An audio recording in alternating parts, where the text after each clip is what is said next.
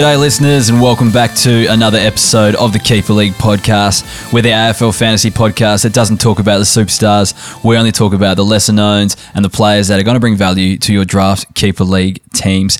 My name's Hef, and I'm joined by my co host, Kays. How are you, mate? Not too bad, Hef, yourself? Yeah, not too bad. Uh, we had the first of the bye rounds on the weekend, and they are a brutal, brutal beast. Now, we play in a league together, the Podcasters League, that plays through the byes. And um, yeah, it's really lopsided as to who has byes when and who can field teams and who can't. So Yep. I get it in Classic and stuff like that, where you only have to field your best 18 or whatever, and you can drop a few players off, and that is, it can be fun. But geez, it sucks in keeper leagues Oh man, it's really really and hard. draft leagues, I guess, as Yeah, well. like for example, I think my match I lost by thirty points or so, uh, and I only had sixteen players I could field as opposed to the coach who had eighteen. So, you know, could have been anything. It does help that I had uh, Jack Steele as vice captain. If Yep. I actually ballsed up and put it on and left Darcy Parish to be the captain, I might have just Oh. won. But actually, I think I might have just fallen short. But because then he scored another twenty three. But uh, Yeah, true. Yeah, look, uh, yeah, a bit of carnage. I had um, Harry McKay go down two in that game, so really could have been anything. Like it is annoying because it, it is genuinely pot luck because Yeah, you are bringing in guys who you would never usually start. You know, it might be a guy. Um,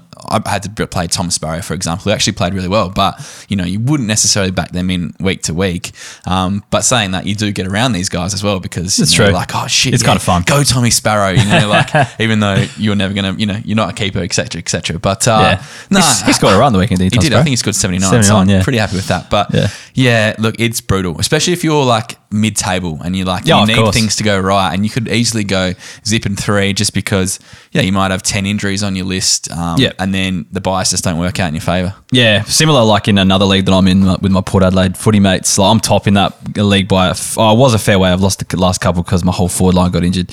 But uh, yeah, look, I lost another game on the weekend by, I think the other guy had a full team of 18 Mm. and I could only field 14 and I only lost by 60 points. But, you know, that if you had the full team there, you would have absolutely smashed them. So yeah, Yeah. it's bloody annoying. But that's fantasy football. But, you know, anyway, it's a uh, cold, wintry night here in Adelaide and uh, I hope you can't um, hear the rain on the tin roof. It's probably not the best roof for podcasting under, but that's okay. But uh, look, I, in wintertime, case I love I love a stout, a Yep. dark beer. You know that. So I was just wondering, do you think Remedy would ever bring out a stout flavored Remedy kombucha? Oh, well, you know, like they do like the, the chocolate stouts and stuff like Yeah, that. yeah. So surely a, a kombucha stout's not out of the realms of Surely possibility. it's not too far away. We should, maybe we should put that to the brains trust. I'm not sure if we get through marketing and into development, but you know we'll, What's we'll put it out favorite? there. What's your favorite stout? Uh, I'm a big fan. Oh, it's really, really hard to choose. My, my, my staple, like if I was going to drink like a heap of stouts, like you know, by a slab, slab. it'd be um, it'd be my the Brew Boys down the road. They're Ace of Spades. It's won so many like uh, medals at the beer awards. Like it's hard with stouts though because like if I'm drinking crafties, the, the stout that I like won't be around. Like it's always small batch stuff. So like anything kind of deeds. I think they did like a Lamington stout recently. actually that was, that was actually quite yeah. good. Um, uh, there's there's a few. You're too yeah. hipster for your own good. What's wrong Peanut, with there's a a peanut. There's a peanut butter stout they do as well. That's bloody good. Yeah, Yeah. yeah. What's wrong with a good Southwark stout or a Cooper's stout? Well, funnily enough, uh, I don't know if I should mention this publicly, but Ace of Spades and the Southwark Stout is uh, by Brew Boys, and the Southwark Stout's actually a pretty similar recipe. Uh, rumors have it. So Southwark stout is delicious. yeah, yeah, it's based on that. So uh, yeah, if you if you're in, if you're in Adelaide, you can't really get Brew Boys anywhere else. I've asked them if they do distribute. You probably hear us talking about Brew Boys heaps on this pod, but The other yeah. one is like, could they do a port kombucha? maybe like yeah, you mean porters and like yeah, fortified. heavy, heavy and bubbly might be a bit tough. Yeah, I don't think these are really great ideas. I don't think there'll be too many people buying like a stout flavored no, or, or a port be. We're not going to get a job in R and D at Yeah, Remedy no, after this. absolutely not. But uh, you know, we can only dream. Like we- we're just trying to think of our favorite drinks and mashing them into kombuchas. But anyways, if you want to get yourself some kombucha, uh, head to remedydrinks.com slash au slash shop and use the coupon keeper20 and you can get 20% off remedy kombucha and free shipping. So um, if you're lucky, you might have as many, or no, if you if you stock up, you might have as many boxes of remedy kombucha as I've got, which uh, Kays and I have kind of figured out we can actually use these as currency because we have that many uh, dollars like worth of remedy Bitcoin, kombuchas. Yeah, Bitcoin worth Yeah. of remedy in here. But uh, did you say Bitcoin or Bitcoin? Bit. Oh, okay. It's not like Bitcoin because it's like actual physical. It's not Yeah, virtual, but I don't know what it would be. Then. it's like it's big. It's big money. That's what it is. There's- Bitcoin. Oh, it's Bitcoin. There's so much money worth. There's so many dollars worth of remedy kombucha sitting in my lounge room. Yeah, right that's now. true. They are tangible Hopefully, no one assets. breaks into my house, uh, steals it. Imagine having to tell the cops that what's been stolen. Uh, Putting probably the- like putting in the twenty ins- cases of remedy. The insurance claim for the remedy Yeah. kombucha that'd be a bit weird, but uh, you know, remedy look after the podcast, and an- another great brand that looks after the podcast is Zambreros. So Mm. they uh, they're looking after the listeners, giving away a burrito for a listener and a mate each week. And Kay's recently, after your um, advice, I brought back the handwritten notes. I've Mm. Actually got the paper on the desk here, the pen. Good. So I've been writing notes to the listeners. Um, definitely haven't been giving you shit in any of the notes. So um, you would yep. have done all of them. I hope the last one doesn't actually surface. Uh, Please I'm post sure- on Twitter whoever that one said to. I wrote jokes afterwards. I Yeah, swear. right. right. Anyway, uh, so the person who received that uh, letter plus uh, two uh, burritos from their local Zambreros was Chris Dixon from Bentleigh East uh, in Victoria. So no doubt Kays has stalked this listener and knows where I Bentleigh actually know where East Bentleigh is. East. My brother-in-law used to live in Bentleigh East or Bentleigh. So Is that Adrian? Yeah, Oh, I Adrian. Yeah. So I know that area pretty well. It's just near Moorabbin, so not far from uh, St Kilda's home base, ex-home base. Just so the um, just so the listeners know that I don't actually give K's the specific address where these listeners live because he'd probably looking them up and seeing where they live and checking out what they drive and you creep. Chris, I don't know what you drive, but I do like your window shades. Yeah, All right. Uh, if you want to get involved and win yourself a burrito, uh, or two burritos, one for you and a mate, head to keeperleaguepod.com.au slash Zambero, Zambrero, sorry. Sign up there and uh, you could be in the running. All right, moving into the round rewind. It's probably going to be a short, sharp, and shiny episode uh, this week because we only had three games each to look at, which is uh, it's nice actually. Like I love, I love fantasy footy podcasting. Don't get me wrong, but it's almost like you get a bit of a break over these next few weeks. So very nice. It's a bit less work to do. So a bit of a mid-season break, and it probably come at a timely uh, manner as well. So yeah. Anyways, let's talk about the uh, Melbourne versus Brisbane game straight up. So Tom Sparrow mentioned just before. He had 79 points, and he was the sub for a couple of weeks, and then he actually started this week, and he was used through the midfield. He had nine centre bounce attendances, and Melbourne have just been experimenting with players in the middle of the last few weeks. So, uh, for example, they've used Neal-Bullen in there a bit, uh, Cozzy Pickett. Um, so don't get too excited because they seem to kind of shuffle people in and out. But he wasn't awful in there, and you know, like I said, he he hasn't really played uh, that many full games. He's been a sub a lot, so to actually get a full game and a full game in the midfield and uh, actually score okay definitely puts him on the monitor list, I reckon. So um, yeah, definitely watch him, see what happens over the next few weeks. Yeah, I was kind of keen on him his chances pre-season, and obviously, you know, never know what's going to happen with Melbourne before the start of a year. But um, you know, good to see he's worked his way into this side uh, when they're, when they're up and going and, and pretty strong too. So hopefully that is uh, good for his future. Do you know what I've just thought of? Hmm. There's going to be a sub in the grand final, isn't there? Yeah. So like, someone has to actually suit up and just watch for probably the whole game. Would you rather that and not get a medal? Oh, you get a medal, do you? I assume so. What if you don't come on? I don't. Well, you that's technically a game played. Yeah, true. You've technically played. Oh no, I'll take that. It's better than yeah, not getting one, I guess. Yeah. Anyway, moving on. Uh, Alex Neal-Bullen, he had 72 points, and uh, he was on the wing again. Um, while he's listed as a forward, this is super handy. So, um, look, 70 points, you'll take that for a forward any day of the week, especially through a bye round as well. Um, that'd be pretty handy to have. So, you know, not going to set the world on fire fantasy wise, but it's good to see him actually picking up a bit of the footy and not having to score goals to actually put up a decent fantasy score. So, Alex Neal-Bullen is a good option as a forward at the moment.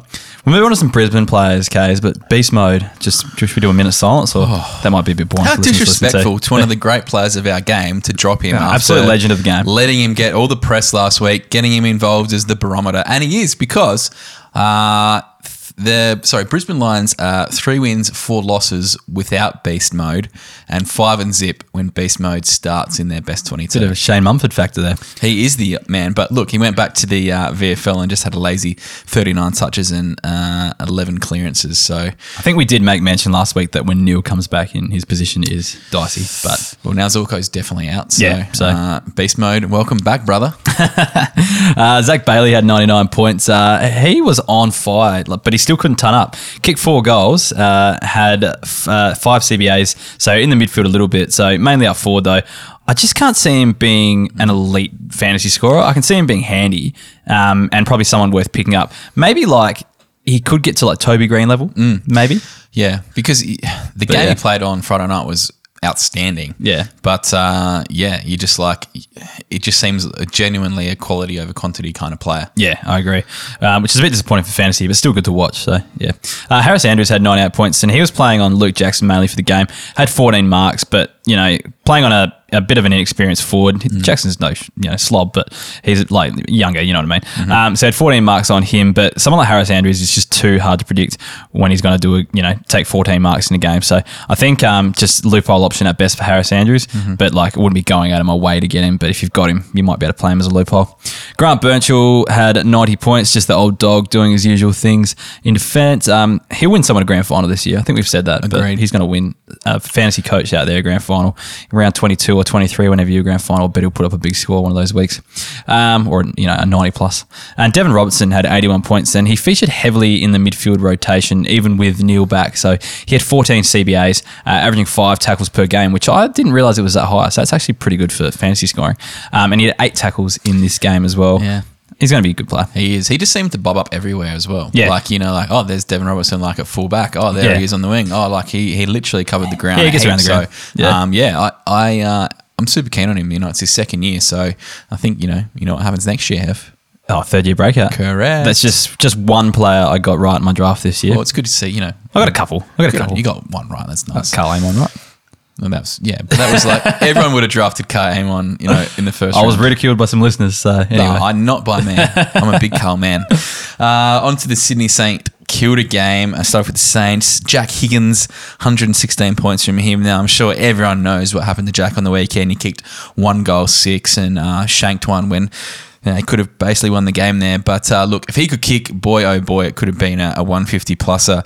He, he basically had the game of his life out on that half forward flank slash wing. So he was roaming around, was a bit of a leading target at times, um, and had 23 touches and 12 marks. So played a sensational game. But someone like him just frustrates me kind of like a Jack Higgins because I just don't see why games like this can't happen more often. Why can't he get, you know, 20 touches, six marks, and kick a couple goals? He should be uh, in his realms of um, capability. So I've said it a million times. I'm just not sure that the Saints was the best choice of club for him to to kind of get the best out of him. He's going to be penciled into that that small forward role. So. Um, I know he can do this. It's just I just can't see it happening week to week, which is a big head scratcher for, for many coaches. did you see him being referred to as Missy Higgins? And I thought that was very funny. That's great. Yeah. That's some definitely uh, some good comedy. Did there. he miss the goals? Yes. Yes. And you know, if he keeps missing those goals, he might not be secured in that best twenty-two. But nah, I'm sure he's fine. Yeah, but, but- still, like, kick some goals, mate. Yeah. oh, but some of them were just genuine, like never even looked like going in. Yeah, so yeah, Uh, must have some yips there, but he'll he'll get better. But Better, um, yeah, his consistency just worries me. Uh, Missy. Uh, Tim Membrey, 94 points. Uh, anyone else see Tim Membrey being like a top 30 forward this year? Like a genuine, consistent forward? I, I didn't. Uh, No. But he's been very good and played both ends of the ground on the weekend. Had 20 touches and kicked two goals, two for the day.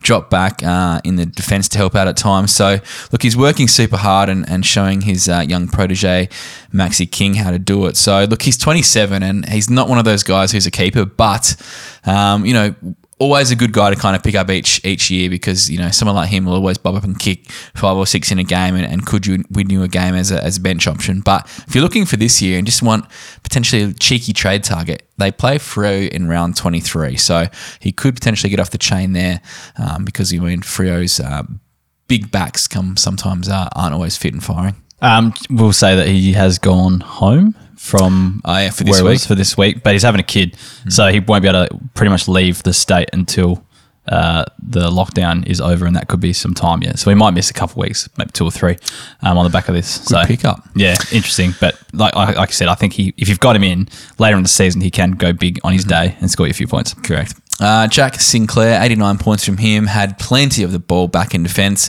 uh, 29 touches, just roaming around everywhere, averaging 83 in the last month and has been very, very solid.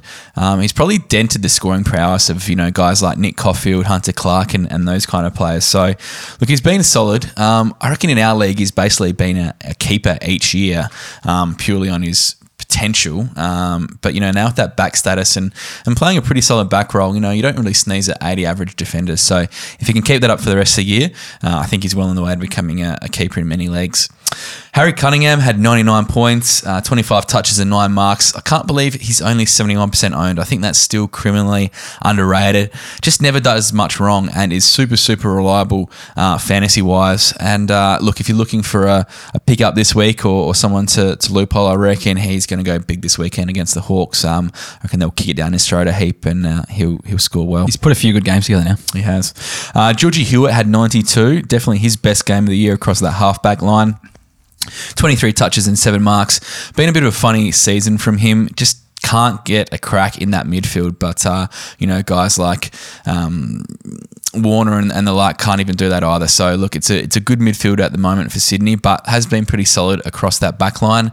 Only the third time this season he's hit 20 touches. So, hopefully it's onwards and upwards now that he's finally got some uh, continu- continuity, whatever it is, in his game. Continuity. Yeah, that. So, look, it's uh, the third time he's hit 20 touches this season.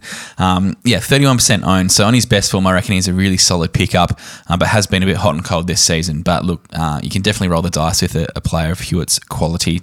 Uh, Tommy McCartin had 81 points. He was really solid in the back line on the weekend, 18 touches and 10 marks.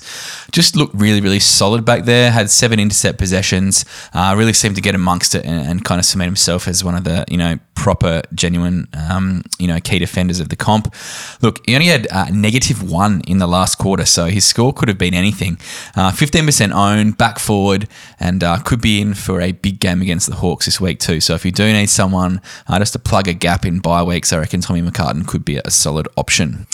All right, let's move on to the Adelaide versus Collingwood game. Actually, Saturday was a good day for our football. There's oh, actually the Essendon game was um, close for a lot of it, but then it kind of blew out. The last 10 that. minutes was hard to watch. Yeah, yeah, but most of the footy was good on the day. But yeah, the Crows uh, versus Collingwood game was uh, no exception. It was uh, also another good game, despite uh, Crows losing.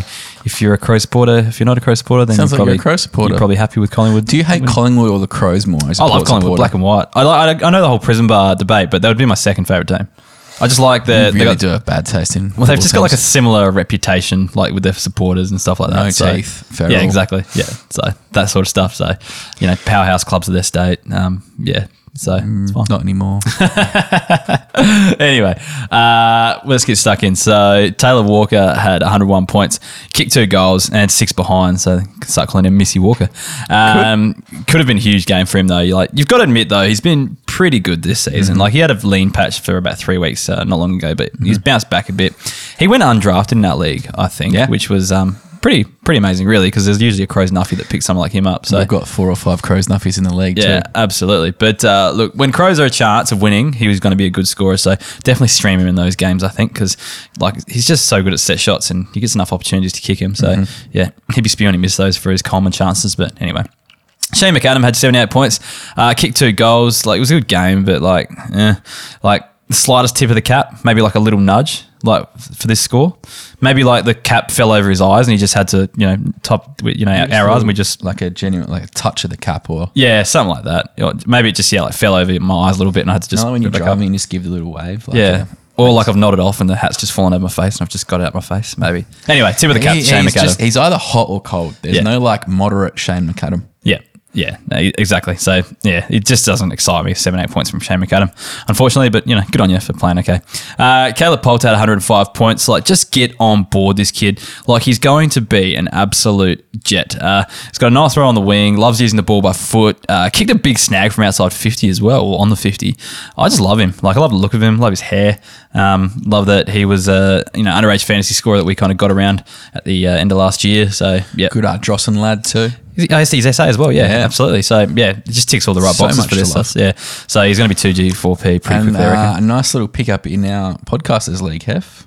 I own him. oh, do you? yeah. you got him in the draft. I did. Yeah, what time did. I get him? Oh, let's have a look. It was, would have been pretty late, I reckon. Very late. Yeah. Especially when everyone else is picking scum like, you know, Finlay Macrae and round. Although I reckon I would have got Errol Gulden at a pretty similar time.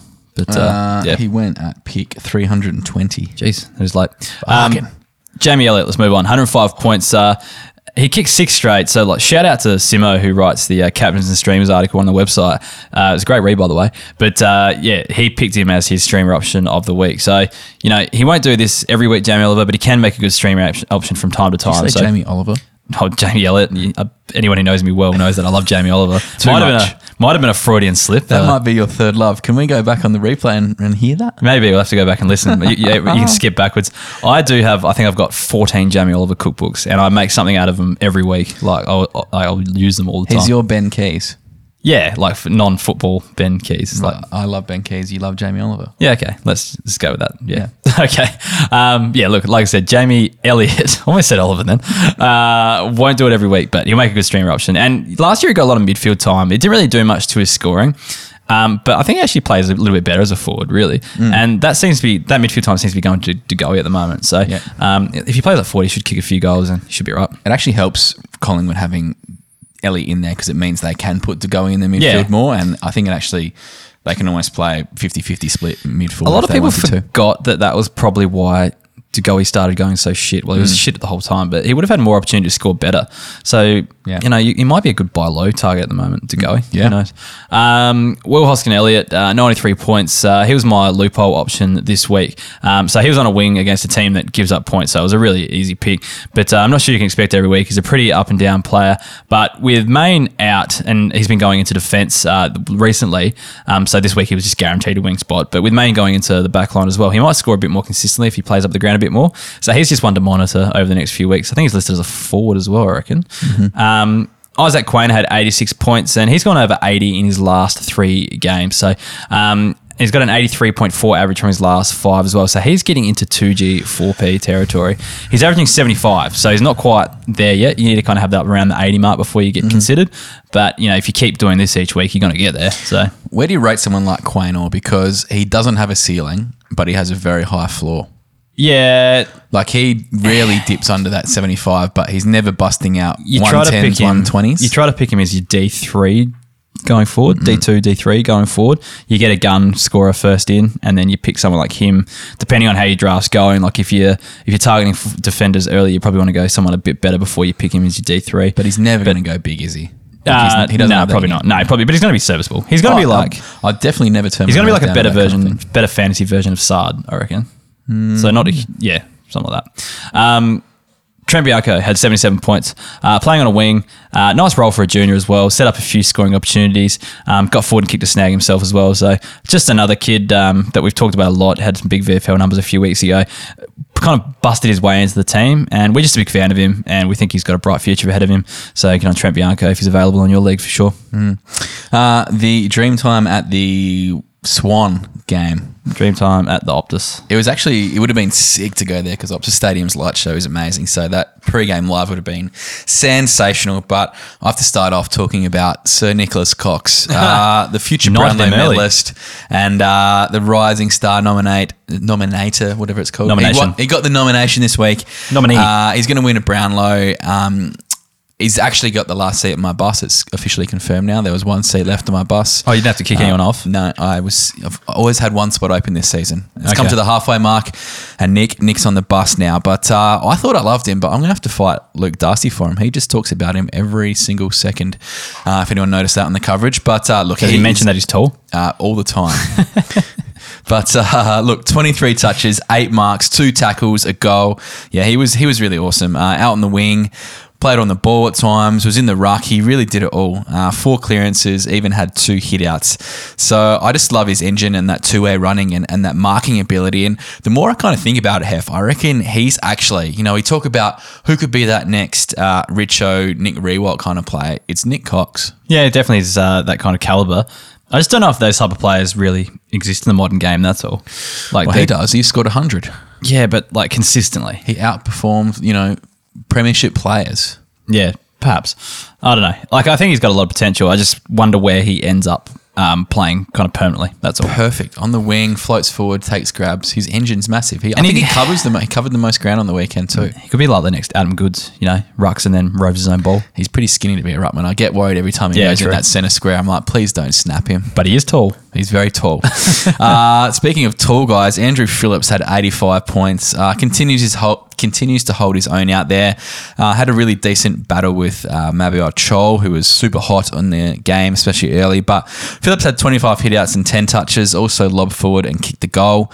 Look, uh, my big worry is obviously when Sammy Draper comes back. But at the moment, if Peter Wright's still out, I think they're going to have to play both Phillips and uh, Draper in the same team. And that's all right because I think uh, one can always kind of bob up forward and we do need a bit more tools up in our forward line. And to me, I just don't want Nick Cox as second ruck. So I think they're going to have to play either either Wright or Phillips as the second stringer to, to Draper when he comes in. But uh, in the meantime, Phillips is, is scoring pretty well and pretty consistently. So uh, worth a look if you need a ruckman. How far away is Draper? Uh, hopefully one week. Oh, yeah, he keeps he's, like- he's been on test for Yeah, like that's a what I couple thought. of weeks. Yeah. Uh, Jayden Laverde had 65 points. He's having a very underrated year down back. I always liked him as a forward, but uh, the poor bloke just couldn't kick set shot goals. But anyway, he's in the back line and performing very well. Had 15 touches and six marks. Uh, super important back there for us.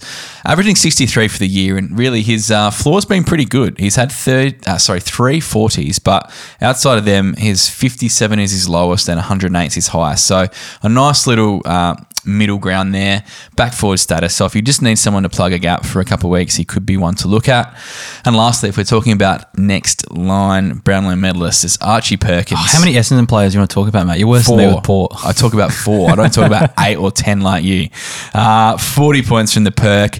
I'm surprised he didn't score more. He looked to actually be around it a lot, but uh, I think he was missing first quarter, zero points first quarter. yeah, right. But he always seemed to be around the ball, and yeah, I don't know. There was something about him. I was just like, oh, he'll be on a good score tonight. You just then, notice yeah. all that hair. That's all. Yeah, and he's just so strong and bullish out there. But look, he has a genuine crack, and if you can, I think stash him because, uh, yeah, he's going to be an absolute player of the future.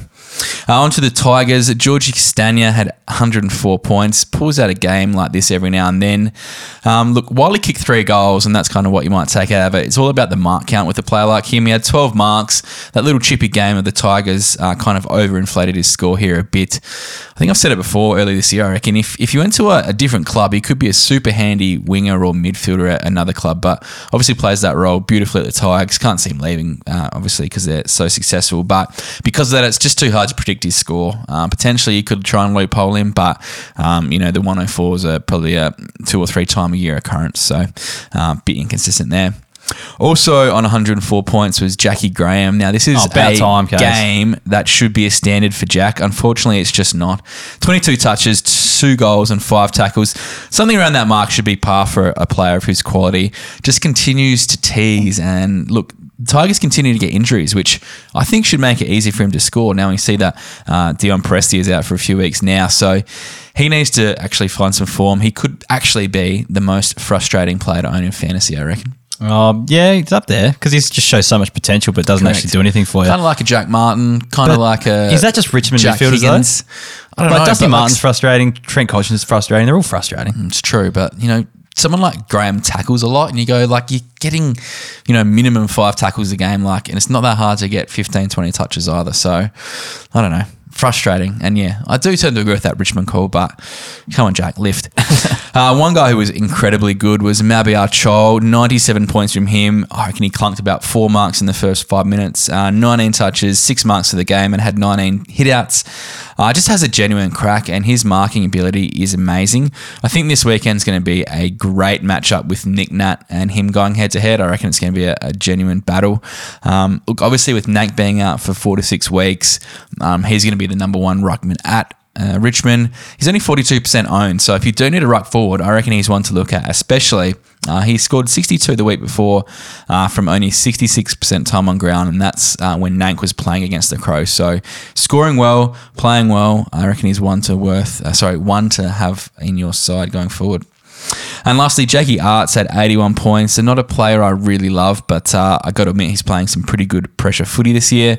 Had 18 touches and five tackles, uh, kicked three points. So could have easily turned up, averaging 71 in his last five, and is building a pretty nice season. He actually hasn't gone under 50 since, um, sorry, in eight rounds. So playing very consistent footy, and I reckon his job security is high. Um, definitely safer than a guy like Caddy or anyone like that. So uh, if you do need some forward cover, uh, Jake Aarts is playing very well. All right, let's move on to the next game of the round, which was Carlton versus West Coast. Uh, on the Sunday, you had a look at this one, Case. Hef. I'm refusing to watch any more Carlton games this year. Really? But Paddy Dow plays for them. But they're He's so, so, good. bad. And like the same five players score well each week and then the rest just underwhelm. They are just no wonder they have a getting a review into their coaching and recruiting. It's just trash. But anyway, um It's, Will it would suck to be a Carlton supporter for so long. They have so the same bad. they have 50 of the same player. yeah. Uh, Will for so long, though, they've been so shit. Correct. Yeah. So underwhelming. Uh, Will Setterfield, 94 points. To be honest, not really sure what he adds to his side, adds to the side, but can score well occasionally. Um, look, was fine on Sunday, but probably could play any of the kids to play his role, if we're honest. Uh, Jacob Weitering, 83 points, took 10 marks. That helped his score. That's about it. And Tom DeKoning, probably the only guy on the team who's not named Walsh or McKay that I'm actually excited about. Uh, played forward um, because uh, Harry McKay got injured in that first quarter. So we saw Pittonet basically take most of the ruck duties for the game. Um, DeKoning just kind of stepped in when needed. But look, he's got a nice leap, solid kick, uh, great move around the ground, and kicked two goals, one. So I reckon he's probably the third person in that team who I'm actually excited about watching. You're telling me you're not excited about Paddy Dow? No. Uh, so Paddy Dow had 48 points. And considering they were playing the Eagles WAFL side, I thought the VFL specialist might have come to the, you know, the Well, he dominated against, uh, I know, some under academy squad the other week. Yeah, he had 30 touches against the Sydney 16 year old kids. So Yeah, surprising he didn't do it at Yeah, AFL 48 level. points from Paddy. Uh, yeah, look, you can't even beat a WAFL side. So um, catch your buddy. I just want him to have like one good game because that's the song, the video on Twitter is sitting at um, 45,000 views.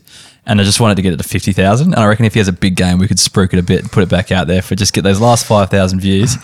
But uh, it's just not How many games left in the season? 11. Yeah, probably. He won't play again, probably. So Sad. Yeah. Um, onto the Eagles. Flying Ryan had 104 points. I thought he was best on ground. He was uh, very electric. Played that small forward game perfectly. Kind of almost played a bit of a full forward role in the absence of you know Kennedy and um, Allen, those kind of players. But look, 17 touches, nine marks, and four goals.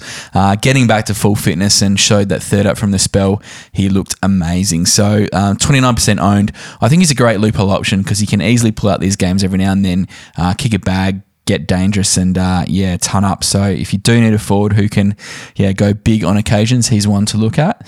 Uh, Zac Langdon's another who played pretty well. Seventy seven points from him. Opportunity presented itself, and uh, he was pretty good out in that wing. Twenty touches, two tackles, and a sausage roll. Look, he's a funny one because actually he's got a lot of good attributes. He just gets penciled into that half forward flanker role a bit. So, um, 25 years old, came to the Eagles for a reason, obviously in the off season. So, to be honest, it wouldn't surprise me if like over the next, you know, 12, 18, 24 months, he got a, a long-term spot in that wing and kind of, um, you know, developed into a, a solid scorer. But uh, yeah, with, with the injuries they've got at the moment, at least you're seeing some of these younger guys and recruits get a bit of an opportunity to show what they can do. And he's dropped the Giles from Giles Langdon hyphenated nation. So Yeah. yeah, that makes him a better player instantly, Uh, makes him more aerodynamic.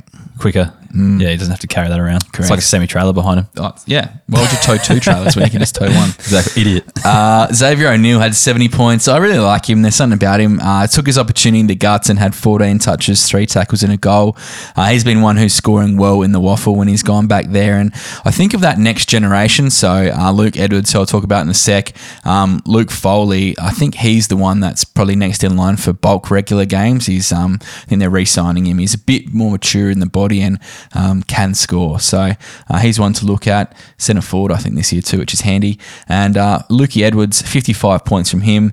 Thought he had a pretty promising debut. 15 touches from the kid. I I never thought he'd get a, a crack in the Eagles side, especially in year one. But obviously, injuries have absolutely And he's been decimated an them. emergency for the last few weeks as well. So Yeah. it's been close. Yeah, um, look, he played out on that wing and looked pretty capable, uh, possibly worthy of a stash. Um, you know, depending on what happens if the the West Coast mids over the next few weeks and and years, I suppose. But uh, yeah, pretty solid. Uh, just one more for me. Uh, Luke Foley uh, had his first four, ga- four game. Um, I think it was a sub uh, earlier on in the year, but yeah, he scored 67 his first four game, and he didn't look out of place. Just uh, playing a wing forward role. A few dodgy handballs early that kind of you know made him look a bit shaky, but since after that he was okay. Um, kicked a big running goal in the third quarter, which all the Eagles players got around him on, which was kind of nice to see as well. Um, and the reason why I'm so high on him is just he averaged 110 at 118 uh, at the under 18 championships and uh, averaged 111 in the WAFL Colts in 2018. So he's a player that yeah, if he can get a decent run, there's definitely fantasy potential there. That's all. Agreed. He was a guy I took in our um, rookie draft in his first season so because of that potential. So good to see him kind of show. And just quickly, Hef, Luke Edwards had Ah. 15 touches on debut. His father Tyson had 15 touches on debut. But guess how many Dream Team points Tyson had in his debut game? I'm going to guess 41. How'd you know? Oh, because we may have talked about this on the Way Wild podcast like 15 minutes ago. fun stat: uh, fifteen touches apiece. So no one. Uh, so Luke's got the bragging rights because we all know that everyone cares about fantasy points, not actual, you know, football. Yes, correct. Who cares about actual football? Boo, no one.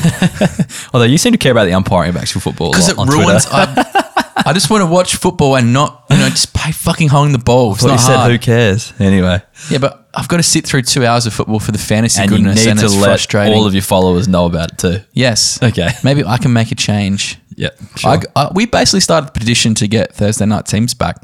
Oh, I don't know about that. I think the traders uh, were We were one of on the that. we were the one of the first, and then all the big radio stations got on board, and then it all happened. But I don't know about we were at the ground level. I know, I know. Warney listens to this show each week, and he'll be disputing that fact. Uh, Warnie, I'm happy to share it with you, but I reckon if you look through my tweets, I was pretty early on all of that too. So I wasn't. I didn't actually mind the uh, the um, rolling. I didn't like. I didn't. I probably oh, obviously prefer the Thursday night, but I didn't really care. By the way, I'm not going against the traders here. I think that the podcast of podcasters of the world really started the, uh, Oh, is that what you trend. mean? Okay, we all did it as collective, even though Yeah. it was basically just Roy like complaining twenty four seven about. it had nothing to do with Roy in the end. It was like Andy Meyer and the, bounce and all those people. That's where it came from. Nah, I'm back in the the boys, the traders. Anyways, let's move on to I wanna share Fremantle credit then if versus them in. Western Bulldogs.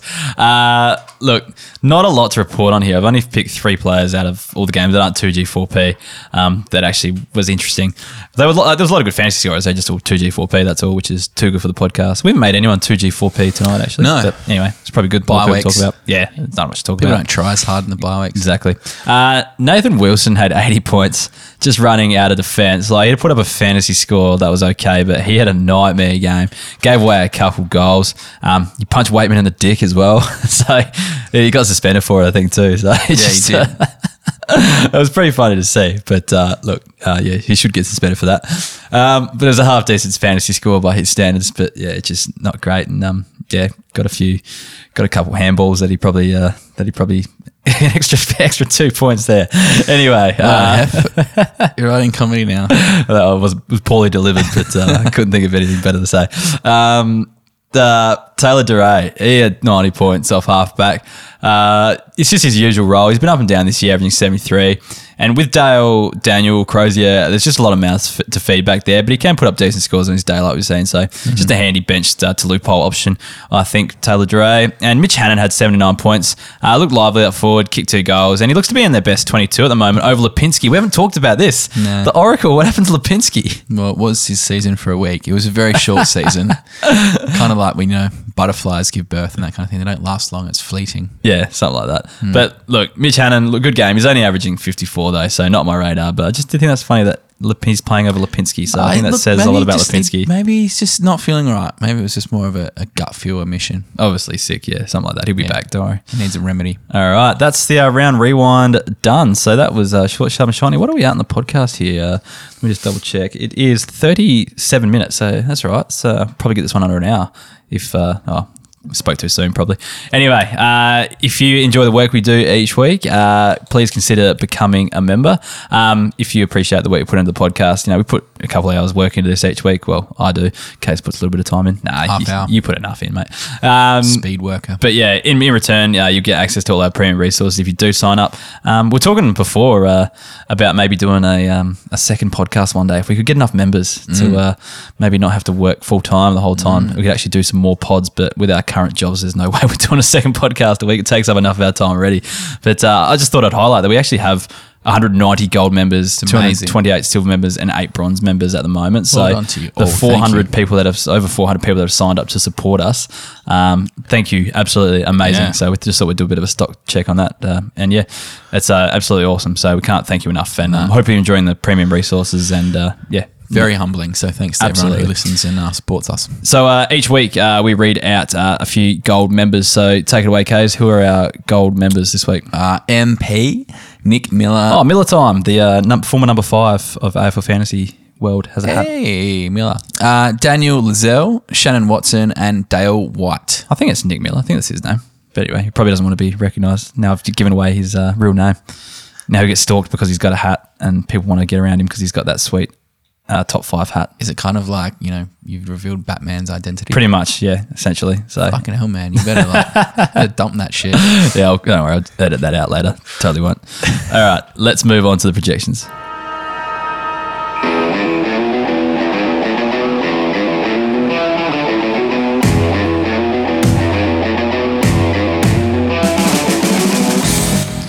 All right, this is the segment where we get into our weekly projections and we pick a few players uh, so that you should you know use as a captain or loophole streamer or bring off the waiver wire options. But before we get into that, Kays, we'll just get you to run through the state league fantasy scores that uh, appeared on our website today. Who are the best scorers in the state leagues from around the grounds? Absolute pleasure. So the newest recruit to uh, West Coast, Connor West, 31 touches, six marks, seven tackles, and a goal on debut for the uh, the Eagles WAFL side. Very nice, 136 points there. Uh, Jackson Hately keeps knocking the door down in the SANFL, 132 points from him. As you said before, beast mode, Reese Matheson, 39 touches, uh, 122 points. Lewis Taylor, the forgotten Sydney Swan, had 24 touches and 119 points. Uh, Elliot Himmelberg bobbed up and kicked two goals and had 116 points. Uh, Sydney's backup ruck, Callum Sinclair, 22 touches, 26 hitouts, 112 points. Uh, Ryan Clarke, my former boy, 34 touches and 106 points from him. Hef, Nick Blakey's not dead. He's Yeah. actually alive and scoring points. He Scored more than 30. All it takes is just playing at reserves level. Wow, all you have to do is play, s- what, what's it called? NEFL. No, WAF, VFL every VFL. week. Uh, 28 touches and 103. So I Well play done, Nick. VFL against a complete amateur side because there's no other Melbourne teams playing. But anyway, 103. Well done, Nick. Uh, not Lloyd, enough complete amateur, you know, semi-professional. semi-pro. Yeah. Uh, Lloyd Meek uh, in line for a call-up this week, I reckon. 34 hit-outs from him and 102 points. And Sam Gray, your uh, long-lost friend from Port Adelaide, have 100 points on the dot for Sydney. Yeah, so thank you for that, Kays. Uh, there's a few players to actually consider there, especially Connor West. Um, you know, he I might be saw in the line. picture that you posted of him on our Instagram. Yeah. He looks like a genuine tradie. Yeah, he does. If he came around to fix my sink, I'd be like, yeah, he'd know what to do. Oh, I just need to break your sink, then he might come around, and then you could get him on the It's a podcast. long way. It's a That'd long be way, long Yeah. way to go for It's a right. broken sink. Call him up. Uh, I'm Maybe sure next time it. they're in town. Uh, maybe now he's got an AFL gig. He probably doesn't need the money as bad. Who knows? Oh, everyone do a cashy every now and then. I'm yeah, sure. true, true. Tradies All right. love cashies. Let's get into the projections now. So each week we pick a captain, a loophole, a streamer, and a waiver wire option. Um, we try to think a little bit left field or you know cover a, a wide variety of players uh, each week to um, yeah just dig a bit deeper for the keeper leagues because sometimes the um, there's always the obvious captain options and you know that, but we try to. You know, look a bit left field. So my first selection is really left field this week for captain, and I've gone with Nic Naitanui. So um, he's averaging 97 from his last three, but Richmond have no real ruckman, and they do give up the most rucks uh, points to rucks in the competition. So I think they, I think it was 89. I think we looked up before the game. So um, that's with Nank like playing. So it might be a bit different with maybe Ochol and um, Coleman Jones in the side, but it, we'll, we won't know until they play a few more um, rounds. But I think uh, Naitanui is probably in line to have a big one this week um, against those two. So you know, I don't know how big he'll go, and I wanted to go a bit more left field with this one. Um, I didn't want to go super obvious, but uh, yeah, hopefully, I can, hopefully I can get one here. Was he feeling a bit confident after picking Ben Keays, who just scores a million points. I points? think each I week had last I've, week? last three weeks. I've gone three from three. I think two weeks in a row. So Yeah, well, you scored. Uh, you had Ben Keays one fifteen last week. I went Dom Sheed last week. He scored one twenty three. So get around me. I'm going a bit more safe this week. I'm going Josh Kelly. Um, getting back to his best footy. Obviously, slow start to the season, but look, um, GWS are playing North this week. I reckon it's a no brainer. Averages 109 in his last five games and averages 133.5 at Blundstone Arena. Hef that's pretty good going. loves it down down in Tasmania. Tassie's a fantasy footy mecca. Like anyone who plays there just scores big fantasy points. It's uh, it's fact. Must Uh, be something in the water. Must be the yeah, or, or in the Boags. Oh, you got a bit of backlash for your Boags versus Yeah, no uh, one likes Cascade. Cascade apparently. Yeah, anyway, I, I'm holding true. I'm a, if I had to drink one, I'd probably drink Boags, but I'd probably drink neither, to be honest. I would give you a blind taste test and see which one you like better. Okay, let's do it. You can't actually get either in the mainland anymore, so You you used to have be able to. They used to be everywhere. I drank a Boags Premium like uh, Super Bowl day. Drake's premium light. Yeah, I mean the No. draft. Oh, draft. Sorry. I think you get, Yeah. you've never been able to get Cascade draft in the mainland. Oh, sorry, I don't no, think yeah. you can get it anymore. But next time, if Rachel gets a um uh, a trip down to Tassie for work, I might ask her to bring back a couple cans and we can uh, do a taste test on the You pod. send your flight attendant wife down to Tasmania just to bring home cans. Correct. Okay, fair enough. Pod. Yeah, fair enough. Like, I'm, I'm happy to do it. Uh, yeah. Anyway, it doesn't matter because Remedy's the official drink of this podcast anyway, and nothing can replace it. Uh, drink Remedy. Uh, loophole options. My loophole last week was Will Hoskin Elliott, who pulled out a decent score. I think it was in the 80s, wasn't it? Something like that. Yeah, Uh, solid. Yep. Yeah, so another one tick. Uh, this week I'm going with Zach Tuohy, and I'm not doing it because I think he's going to go big. Um, like he's going well. He's averaging 80 this year, but he only averages 61 against Port Adelaide, and both Port Adelaide and Geelong don't give up a lot of fantasy points. They're two of the most stingiest teams. So I just think this might be a bit of a dour affair in terms of fantasy. So people thinking about chucking Zach Tuohy on the field into their into their midfield, I guess, because he's not a defender. Um, just bench him and wait and see. I reckon that's probably my call. Uh, I swung and missed last week with Riley Thilthorpe as my uh, loophole option, only the 48 from him last No, you week. told him to put him on the bench and don't bring him on if he's shit. That's Yeah, fine. that's true. That's what I love about loophole. You can claim it either way. Like, yeah, no, I meant like just wait and see. Uh, Yeah. Don't bring him on straight away. Yeah. And if they went big, I'm like, see, I told you. Okay, I went that you. option. Yeah. Uh, this week I'm going Trent McKenzie. Now he's 29% owned, so you could pick him up if you like. Uh, he scored 65 and 89 in his two games this season. Uh, hardly goes off the ground, 94% time on ground average. So uh, very, very robust. Look, his stats this year have 31 kicks and two handballs. Love that kick Yeah, to handball bad. ratio. Um, look, the Cats averaged the third most behinds in the AFL. So uh, since coming back into the side, McKenzie's basically taken a third of all the kick ins. And look, with Burton a bit 50 50 and uh, Hartlett on the outer, who are the usual. Uh, Two kick out takers. I reckon his uh, you know stats might bump up there. A couple of easy five or six kick ins. Uh, you know, obviously a few more kicks, a few marks. He could The easily issue- bust out a 70 80. The issue with Cannon kicking in is that he He doesn't it too far. Well, he doesn't need to leave the square because he can just deliver it inside 50 from the from the back square. so, true. yeah, that's that's a bit of an Imagine issue. if he just ran to like 30 and kicked the goal. That'd be amazing. Uh, yeah. I like the cannon. Um, streamers. So, player that is under 75% started um, from last week that you should bring onto your field this week. I've gone with, uh, I guess there's a reason why this guy was, was under 75% started because he, uh, they didn't play last week. but uh, Daniel Howe is my streamer this week. So he averages 79 against Sydney and uh, 86 at the SCG. He's only going at 73.4 points per game, but there's lots of uh, points being scored in that Hawthorn defence. Um, So I think he's one of the players that can get involved in that kind of kick around. And yeah, like I said, he's got a good record against Sydney, a good record at the SCG. So he should be okay this week as a streamer. Uh, my streamer last week was Jake the Snake Waterman. I think he only had 60, so it's a bit poor. Who was my streamer? You got it there? Uh, yours was There it is. Trent Cotchin. Oh no, that was that didn't work. I reckon that was like seventy-seven, which is not good enough. And I don't reckon No, for a it's not good enough. Nah. Um, I'm going with Lloyd Meek this week. Now, I'm spanking this happening that Sean Darcy's out injured. So, uh, Lloyd Meek only 13% owned, so can grab him off the waiver wire.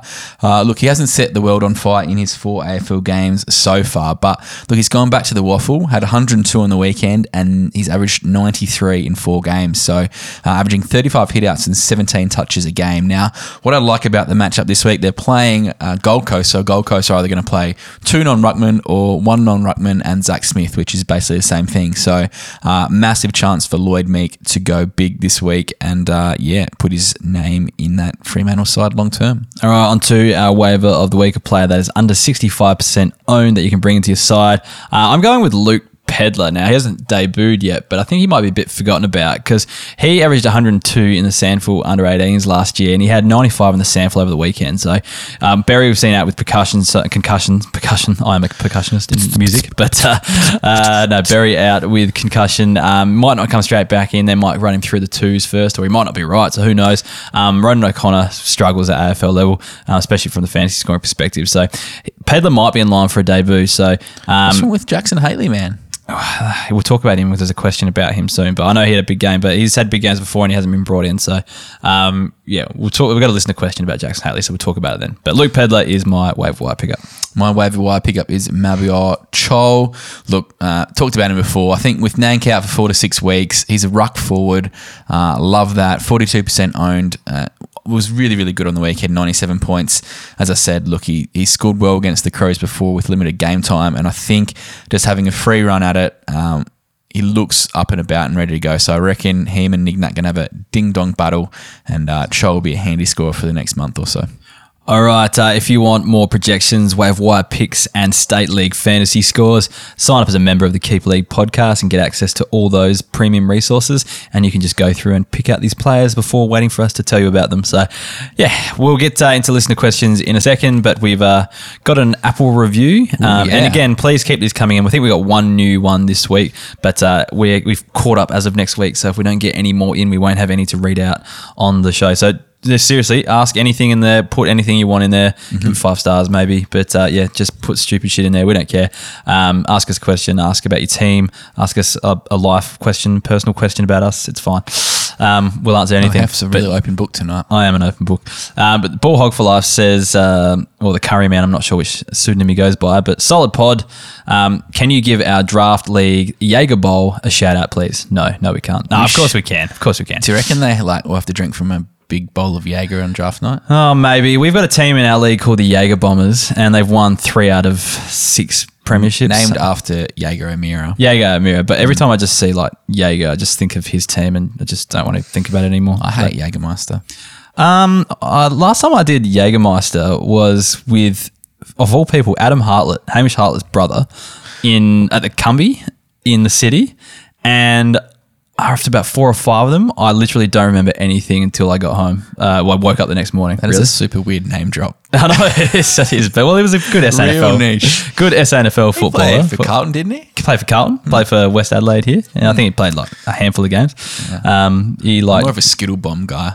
oh Contro, Yeah. yeah, not too bad, but uh, I don't like either. I dr- No, usually I wouldn't. drink I beer. wouldn't bomb normally. no. Yeah, and uh, we are in our mid thirties now, so um, yeah, we Early thirties. well mid to early thirties. You just look older. anyway, uh, let's get into the listener questions.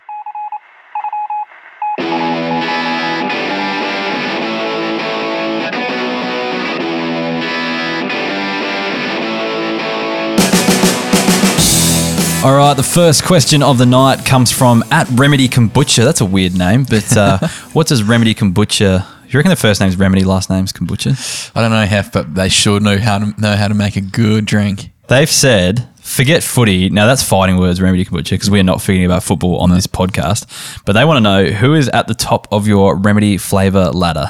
Well, it's easy for me. I'm a huge uh, ginger lemon man. Such a my- boring flavor, man. Nah, but it's just so such fresh. plain.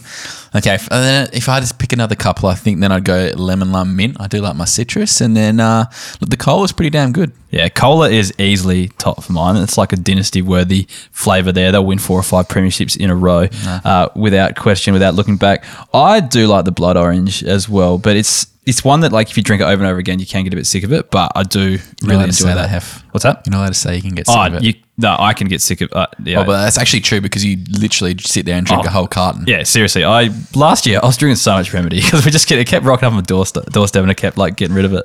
Uh, this year I've kind of eased up a bit. I only drink remedy when you're over because I've got I had a problem obviously and it's affecting my fat. Nah. Your gut was too healthy. exactly, exactly. So uh, yeah, no, I'm drinking less remedy this year, but I might get stuck back into it. Who knows? I might relapse. So um, yeah. Anyway, that's uh, cola and then um, blood orange for mine. Ginger lemon. Oh, The boring. OG. Anyway, they're all good though. Doesn't really matter. But yeah, there's just better flavors in my opinion. Um, at Butterbing UF, uh, question: Josh Battle, what the actual fuck? Uh, is he ever going to be given a consistent role at St Kilda when he can where he can produce an 80 average? He's shown he's capable of this, or have I wasted three years of holding him?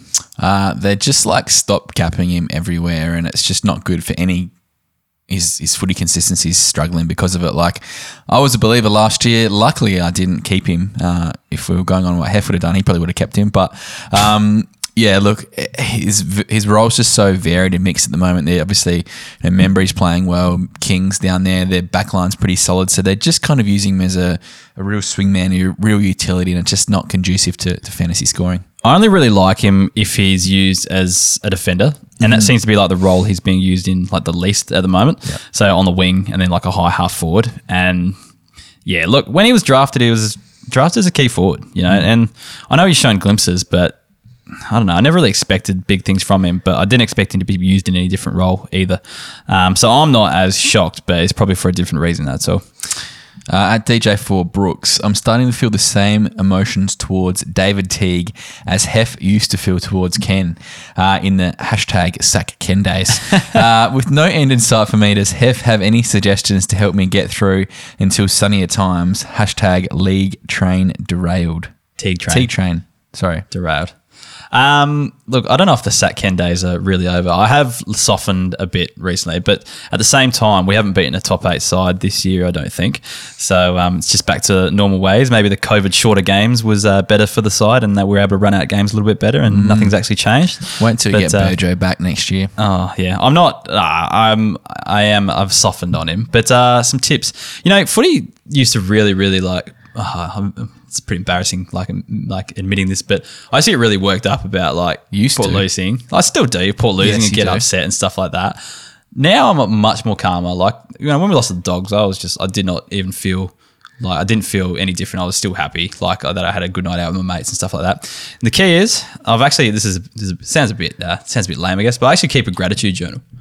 So things that I'm grateful for each day, I write down three things I'm grateful for each day, and it actually has like changed me like emotionally, and like I don't get worked up over things as much. So that's uh, something you could try there, uh, DJ Brooks. Uh, This is really from the Trent Dumont School of Thinking. yeah, definitely. Yeah, it really is like similar to Trent Dumont. For those who don't know, we talked about gratitude, empathy, mindfulness with uh, Trent Dumont for about an hour after we did his interview, and it was a really great, insightful chat. Just chatting on the phone with Trent Dumont. Um, but yeah, no, I do I do that actually every day, and it does actually retrains your brain to actually just think positively and not negatively. So anyway, we're getting way too deep. So that's that's my suggestion. So my the- suggestion would be start. We have Sam Walsh. Yes, we have absolutely. Sam Walsh. That's what I was thinking. We have Sam I was going to actually tweet that back to him. We have Sam Walsh. We have Harry McKay. We Yeah. have Tom De Koning. That's Yep. it. And just Right. keep writing and that keep writing and that again. each day. Yeah, and you know next year we'll have decent draft pick. That's something to look forward to. And so yeah, Uh, at Dotty31, I've been a real believer of Max King, but lately I'm starting to waver. Is he worth holding or is he destined for the scrap heap? Um, look, in our league where we keep 16, he's easily on the scrap, uh, scrap heap. But it depends on how deep your league is. Say if you're keeping over 25 players, I would keep him. But anything less than that, you probably find 25 better players in your list, surely. So my question for you, Hef, name one or two of the best young key forwards in the game. Um, uh, for fantasy wise, No, just yeah, both fantasy can I and real count football. Can I count Nik Cox? Uh, no, I like uh, I like Ben King, the other King. Yes. he's quite good. Um, I don't know. You throw me on the spotty cab. I'm just trying to I'm going through every club and trying to think about Thilthorpe. No, uh, no one at Brisbane that I'd really go through. I don't know. I, I, I don't like key. I don't like key forwards in terms of fantasy at Okay. all. From my point of view, you'd go it would be Aaron Naughton. Oh, of course. Yeah, okay, Aaron and Harry one. McKay. Right? They're Is Harry two. McKay that good at fantasy though as well? He's like, like high seventies average this year. yeah, okay. When But- he like he has to kick big bags to get decent scores. But the thing with Harry McKay's in his sixth year of footy and Aaron Naughton's in his fourth year. The Kings are only in their third year of footy, and I know third year breakout's a thing, but for your key forwards, I think you need at least to be in that you know four to six year window. So if you're a keen King follower or believer, I think you just hold one more year because I think that next year is probably the year that they're really going to come into it. Hopefully for the for Max's sake that St Kilda get their shit together and. Uh, start to fire and once they're actually playing better footy he's going to be on the end of a lot more uh, goals so Can I'd I, hold can I count one Luke Jackson as a key forward? yep I don't mind him. second year Yeah, because he'll, he'll be a ruckman. yeah so, I'm actually going through each site. he's so good Oscar Allen, I can't even I can't see him being a good fantasy scorer. I can't really think of one that's going to I could have to have faith in. Like that, I'd you know rate any higher than Max King. is that right Yeah, I'm just trying to think. not even Aaron Naughton Uh, Aaron Naughton, yes, he'll be good. he's the greatest of all time Watched him pretty closely on uh, yeah last night. So again, um, yeah, he's quite good. But uh, yeah, no, there's not a lot out there that I actually like. But you know, like I said, if it's if it's a deeper league, you can keep him. I think. But if it's shallower, get rid of him. Mm-hmm. Uh, Woody J six four. Why would a league play three bye rounds? Madness. No skill involved. Just luck of the draw. Unless you uh, and then that you have less out than your opponent. And we talked about this at the top of the show. Yeah, it's ridiculous. I, I do agree with you, Woody. Uh, as you said, I think there's reasons why some uh, leagues do it to, to balance up and everyone plays each other twice and all that kind of garbage. But you you're really at the uh, mercy of the fantasy gods as to to what draw kind of comes your way. Will you play someone who's got 22 people to pick from, whereas you've only got 16? It's it's hard, but. Uh, look, it's probably something you need to maybe table now, and then once the season finishes, talk about in the off season because everyone always kicks up a shit now in the middle part of the, the year when it's actually affecting them, but you know they don't really think about it pre-season when you know, maybe some rules are tweaked or, or mentioned. So if it is irking you, make sure you are you know bringing up for some discussion on, on draft night or something. Kicking up a shit sounds a bit gross, but anyway, People would do that for, for, for losing three in a row to, to bye round games. kicking up a stink. Stink, whatever. well, shit stinks. True. Yeah, you got, you got a Cutting point. the middleman. You got a point there, man. Uh, at is Pepsi okay? Uh, can you see Gulden having the opportunity to be a stud fantasy player? Very early, but plenty of kids at Sydney pushing for that midfield time. I think so because he's been playing more as a forward this year, but the huge fantasy scoring we saw underage level was mainly on a wing, if I'm not mistaken. So I think they just need to kind of consolidate who their kind of outside players are going to be. And if he can, and I think he will get one of those spots eventually. And I think when he does, he'll actually be good in that position because he loves just kicking the ball, hates handballing. So mm-hmm. it's going to be good for fantasy. He's going, he'll be, he might be a player like Whitfield, you know, going forward. That's a big call, but he plays a similar type game. So more outside because you, Yeah. you're thinking about it like Dylan Stephens can't get a game in there at a moment. You know, Yeah. um, Chad Warner's getting thrown around. And Florent playing in there each week, but he's just not the fantasy type as we thought he'd be. No. So, yeah. I I don't think you'd be trading him. I think the only reason you'd be Absolutely not. trading him is if you were in a window at the moment and you I can traded get him two weeks ago, actually, in a league. What'd you, Um, what'd you get for him? Patrick Dangerfield. Yeah, worth Yeah. it. He's a, in a deep dynasty league. If you're in a, if you're ready for two, go for Yeah. it. Uh, at Legless Simo, midway through the season, which first year players are you comfortable saying will have fantasy chops for their careers? Um, there's not a lot this year that I'm comfortable, but Tom Powell, I I can say I'm, I'm pretty certain. Um, Caleb Poulter Mm. looks like, that, and I've got Errol Gulden down as my third. They're the only ones I'm really I'm, I'm I can say with some sort of certainty that I think they'll be good. Forgot about Nik Cox. I'm just not certain he'll be great. That's all. He's already tonned up. Yeah, yeah, once. Yeah. Yeah. On the big stage, Dreamtime at the. Didn't Bailey Scott turn up in his first game? time on the Swan. Like that's basically if we were talking Harry Schoenberg, that would be a two hundred. adjusted, adjusted 200. Uh, yeah. look, I like Nik Cox. I think what Archie Perkins is doing, he get he's getting all the right spots. He looks good. I reckon he's going to be one. Oh, I actually think that Riley Thilthorpe could be one. You reckon? Yeah. I th- why why can't he be a like a genuine ruck forward like Sean, Oh, what yeah. Sean Darcy's kind of doing No, this no, year? no. Sorry, I just haven't seen him like ruck too much this year. But if he does play like his juniors, you know, like his junior days, and he does become a genuine ruck forward, Yeah, because his below the ground stuff is uh, below th- the feet I, stuff. I think when um, O'Brien goes, he might actually jump into that number one ruck role, and they'll probably try to recruit another key forward to actually do the Mm. swapping because he's just quite talented um, and quite skillful for his size. So, he gets around the ground Yeah. amazingly, and he, his ball skills are Yeah. fantastic. yeah, that's a fair point. No, Uh, yeah. Matthew Crotty, where do you see Burton at long term? Bergman has come in and looks pretty good, and hopefully won't be as injury prone. While Frederick is knocking on the door too. I think if Burton can go most of this season, like, and get a semi full season in, I think he'll be okay. I think this year he kind of just needs to be working into things a bit. Apparently, they've said to Burton that they've not managing him as much as they were, and they're just actually making him go as hard as possible and actually trying to strengthen him up. And I think that, yeah, land it's risky, but they reckon, but showing that going light on him has not worked in the past, and this year it seems to actually be working a little bit better. I don't know if that's true, but I just heard a rumor. I think that was in my port group chat that they were they're saying that. So, um, Group chat slash big footy. No, I don't go on Big Footy. You can check my username, and I have not logged in in years. Um, but you got uh, another one now. no, burner accounts. I don't have burner active. accounts.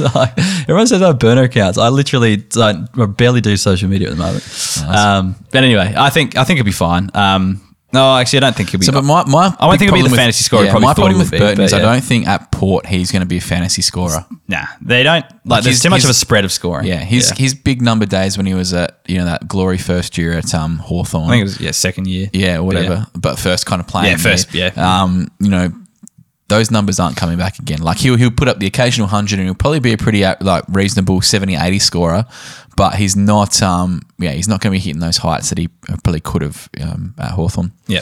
Uh, Simon Evans, what's the go with Hately not getting a run for the Crows? Although Crouches in the Pine this year, he's still getting overlooked uh, for other younger unknown guys, although well in the top few players each week at SANFL level, proving a tough hold. I think first of all, we probably didn't expect, or I didn't expect Ben Keays to come on like this. Um, I know you probably did, or you say you did, but I think deep down, even you probably didn't. No, I've always believed. he's shaking his head while he's saying that. But No, anyway, I've always believed. anyway, um, uh, from what I've heard, uh, he is they they crows think he's a little bit too slow. Um, doesn't use the ball well enough. Doesn't defend hard enough. Um, that's what I've heard, and he's kind of being taught a few things at the state level. Sounds a very Bryce Gibbsy. Yeah, does a bit, but uh, I don't know. Maybe they just pick a guy to pick on. Maybe this is what they need to get the best out of him. But you even noticed in the preseason, like he was playing in the this, like everyone was saying. One was an A team and one was a B team when they played the trial. When he was playing in the B team, everyone's like, "Oh, they're just giving him a run." But I think they're actually they want him to work on a few things before they're going to give him a decent crack. It is interesting. Like his tackle numbers the last month have been ridiculous. Yeah. Like almost averaging ten tackles a game. So maybe that is something that was one of his deficiencies, and they've gone like, this is something you need to improve. I think his ball use he needs to improve a little bit as well. So that's something that they're probably pretty big on with the way they're trying to play at the moment. So um, yeah, he probably needs to get a bit better there. I don't think he's too far away, especially with um, a few of their younger rookies not playing as well at the moment, and he is just carving each week in the two. So I think he probably should get a run sooner or later. It's just hopefully they play him in the guts and not across halfback or something like that. Just give him a run in the middle. Now that Crows, I think, are probably they probably thought they were in the finals done. hunt earlier on, but now they're not as much anymore. So hopefully they give him a run. But anyway, okay, so we've still managed to make this go for an over an hour. Beautiful Um, hour We just love too. talking shit about footy, don't we? I love football. Got a bit silly tonight. Just hate but- umpiring, but love football. anyway, that's a Zambrero wrap. So uh, get around us on our socials Facebook, Twitter, and Instagram uh, at Keep League Pods. I swear, if you're not on the Instagram, you're missing out. Putting up so much content at the moment.